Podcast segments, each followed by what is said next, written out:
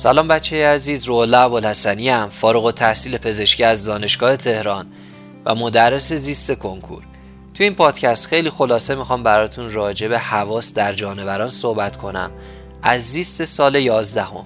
خب بچه اول شروع کنیم با خط جانبی در ماهیا. بچه ماهیا دو سمت بدنشون یه ساختاری دارن به نام خط جانبی. بچه خط جانبی یه کانالیه که زیر پوست ماهی. حواستون باشه زیر پوست ماهیه و طبیعتا از طریق یه سری سوراخهایی باید با محیط بیرون در ارتباط باشه دیگه. خب وقتی میرم داخل کانال می‌بینم که یه سری یاختای مژکدار دارن. تاکید می‌کنم مژکدار. و این یاختای مژکدار به ارتعاشات آب بچه حساسن. اگرم بچه با دقت به شکل کتاب درسی نگاه کنید می‌بینید که موژک ها توی ماده ژلاتینی قرار گرفتن. و وقتی که داخل آب یک موج یک ارتعاش ایجاد میشه. این ارتعاش منتقل میشه به ماده ژلاتینی و ماده ژلاتینی هم ارتعاشش منجر میشه که یاخته های گیرنده تحریک بشن و در نهایت باعث میشه که ماهی بتونه از وجود مثلا چه می‌دونم اجسامی که حتی ساکنن ها و جونورای دیگه حالا شکار شکارچی تو اطراف خودش آگاه بشه. خیلی بچه می‌پرسن که آقا مثلا ماهی چطوری جسم ساکن رو متوجه میشه؟ خب وقتی که داره شنا می‌کنه این جریان آب می‌خوره به اون جسم ساکن. باستابش دوباره یک ارتعاش ایجاد می‌کنه و از طریق اون باز هم میشه اجسام ساکن رو هم تشخیص بده. از فکر نکنید حتما باید یه چیزی در حال حرکت باشه. یه نگاهی بندازیم بچه به شکل کتاب درسی. من یه سری یاختای پشتیمان اطراف یاختای مژکدار می‌بینم که اونا هم اتفاقا با پوشش ژلاتینی در تماسن. نکته مهمیه. و جالبش اینه که تعداد یاختای پشتیبان گویا بیشتر از یاختای مژک داره. و می‌بینم که بعد از یاختای مژکدار من رشته های عصبی دارم که در نهایت اینا میان به هم دیگه ملحق میشن و عصب رو به وجود میارن. و این عصب هم حالا میره به سمت دستگاه عصبی ماهی برای پردازش و سایر داستانا. حواستون هم بچه باشه که یاخته پشتیبان سایز درشتری هم داره نسبت به یاخته مژکدار. بچه من یه کلیپ تو یوتیوب گذاشتم شکل خانی زیست. اونو حتما نگاه کنید تا متوجه بشید که باید چطوری به شکل کتاب درسی دقت کنید. خب نفر بعدی مگس بچه ها مگس روی پاهاش یه سری موهای حسی داره و داخل این موهای حسی گیرنده های شیمیایی داره. و بچه مگس به کمک این گیرنده های شیمیایی تاکید می‌کنم و شیمیایی. می‌تونه انواع مولکول ها رو تشخیص بده. خیلی جالبه یعنی مگس. وقتی میشینه روی یک ماده غذایی لزومی نداره که اینا رو ورداره مثلا بذاره تو دهنش مزه مزه کنه. همین که پاشو می‌ذاره رو ماده غذایی به واسطه اون گیرنده شیمیایی می‌تونه بفهمه که این ماده چیه. و بچه شکلای این گفتار از کتاب درسی خیلی مهم و کنکوری و من سختمه که تو این پادکست براتون بررسی کنم. البته تو فیلم های مفهومی من اینا رو بررسی کردم. ولی اینو خواستم بهتون بگم که به شکلا دقت کنید و اکتفا نکنید به توضیحات صوتی من. خب بریم سر وقت جیرجیرک. بچه جیرجیرک روی هر کدوم از پاهای جلویش تاکید می‌کنم. پای جلویش یه محفظه هوا داره و یه پرده سماخی روی این محفظه رو پوشونده و پشت پرده سماخ یه سری گیرنده های مکانیکی داره تاکید می‌کنم.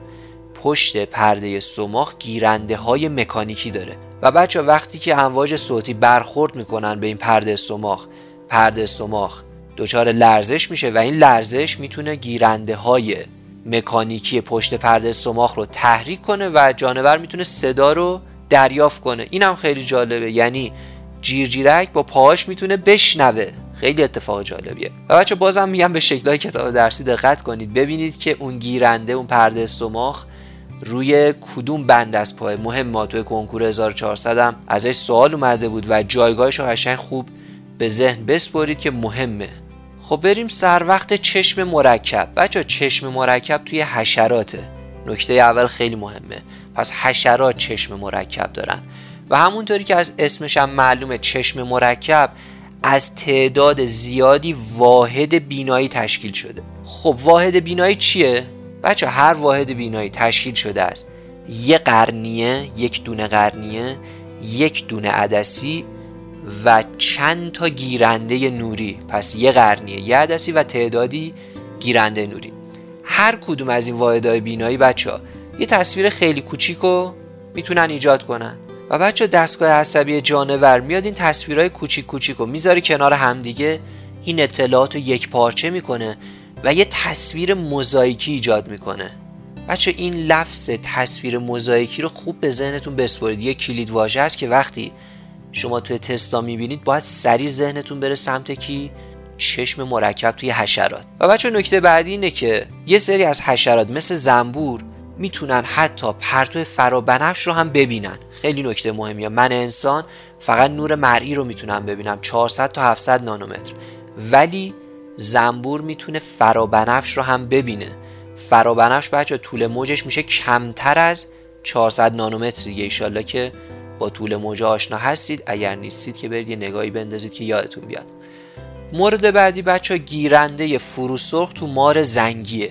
بچه بعضی از مارها نه همشون بعضیشون می‌تونن پرتوهای فروسرخ رو تشخیص بدن. من انسان فروسرخ رو نمی‌تونم تشخیص بدم. انگلیسی بچه فروسرخ هم میشه اینفرارد دیگه. و ایشالله می‌دونید که طول موجش بیشتر از 700 نانومتر انشالله و بچه اگر به شکل کتاب درسی دقت کنید متوجه میشید که مار دو تا چشم داره و دو تا گیرنده فروسرخ و این دوتا از همدیگه جدا نکته خیلی مهمیه. و بچه به محل قرارگیری گیرنده فروسرخ هم خیلی دقت کنید. گیرنده فروسرخ توی جلو و پایین چشمه و این که به خط وسط هم نزدیکتره. داخلتر قرار گرفته. حالا این گیرنده فروسرخ اصلا به چه دردی می‌خوره؟ تصور کنید که مار توی تاریکی شب می‌خواد بره شکار. مثلا یه موش می‌خواد شکار کنه. موش بچه ها یک پستان داره و خونگرمه. نتیجه می‌گیرم که دمای بدنش بالاه مثلا 37 درجه است. ولی دمای محیط چنده مثلا چه 20 درجه است. خب واضحه که موش گرمتر از محیطشه. پس پرتوی فروسرخ بیشتری ساطع می‌کنه نسبت به اجسامی که تو اون محیط قرار گرفتن. پس مار توی تاریکی مطلق شبم می‌تونه به واسطه همین امواج فروسرخ محل موش رو تعیین کنه و اون شکارش کنه. خیلی جالبه دیگه. و بچه من یه کلیپی هم توی کانال گذاشتم. نگاه بندازید. راجع به این موضوع صحبت کردم. باید با شکل بهتون اینو توضیح بدم. یه مقداری سخته که من توی پادکست براتون بگم. بچه آخرین موردم مغز ماهی اینو براتون بگم و پادکست رو تمومش کنم. اینو بدونید که طراح کنکور یک ارادت بسیار ویژه مغز ماهی داره و شکلش رو خوب به ذهنتون بسپرید. مثلا عاشقشه نمی‌دونم چرا. ببینید بچه ها حس بویایی ماهی قویه. پس من نتیجه می‌گیرم که لوپای همون پیاسهای بویایی ماهی نسبت به کل مغز جانور از لبهای بویایی انسان بزرگتره. این اول از هم بدونید که آقا بویایش قویه پس لبهای همون پیاسهای بویایی بزرگی هم داره نسبت به کل مغزش. و به شکلش دقت کنید. اول از همه عصب بویایی بعد لبهای بویایی بعد مخ یه مخ کوچیک داره. بعد عصب بینایی رو پایین دارم. بعد لبهای بینایی رو دارم که خیلی بزرگن. پشت سرش مخچه رو دارم بعد بسل و نخار رو دارم و بعد نخار رو. باید نامگذاریش رو ترتیب همه اینا رو بدونید. سایزاشون هم با هم دیگه مقایسه کنید. بالا پایینا هم کلا بدونید که کی پایین کی بالا. مهمه بچه و همین دیگه بچه های خلاصه ای بود از حواس جانوران. اگر بچه ها نیاز به یک آموزش جامع و مفهومی دارید می‌تونید از پکیج های آموزش مفهومی ما استفاده کنید. اگر نه زیست و بلدید توی امتحانات مدارس نمراتتون هم بالا میشه.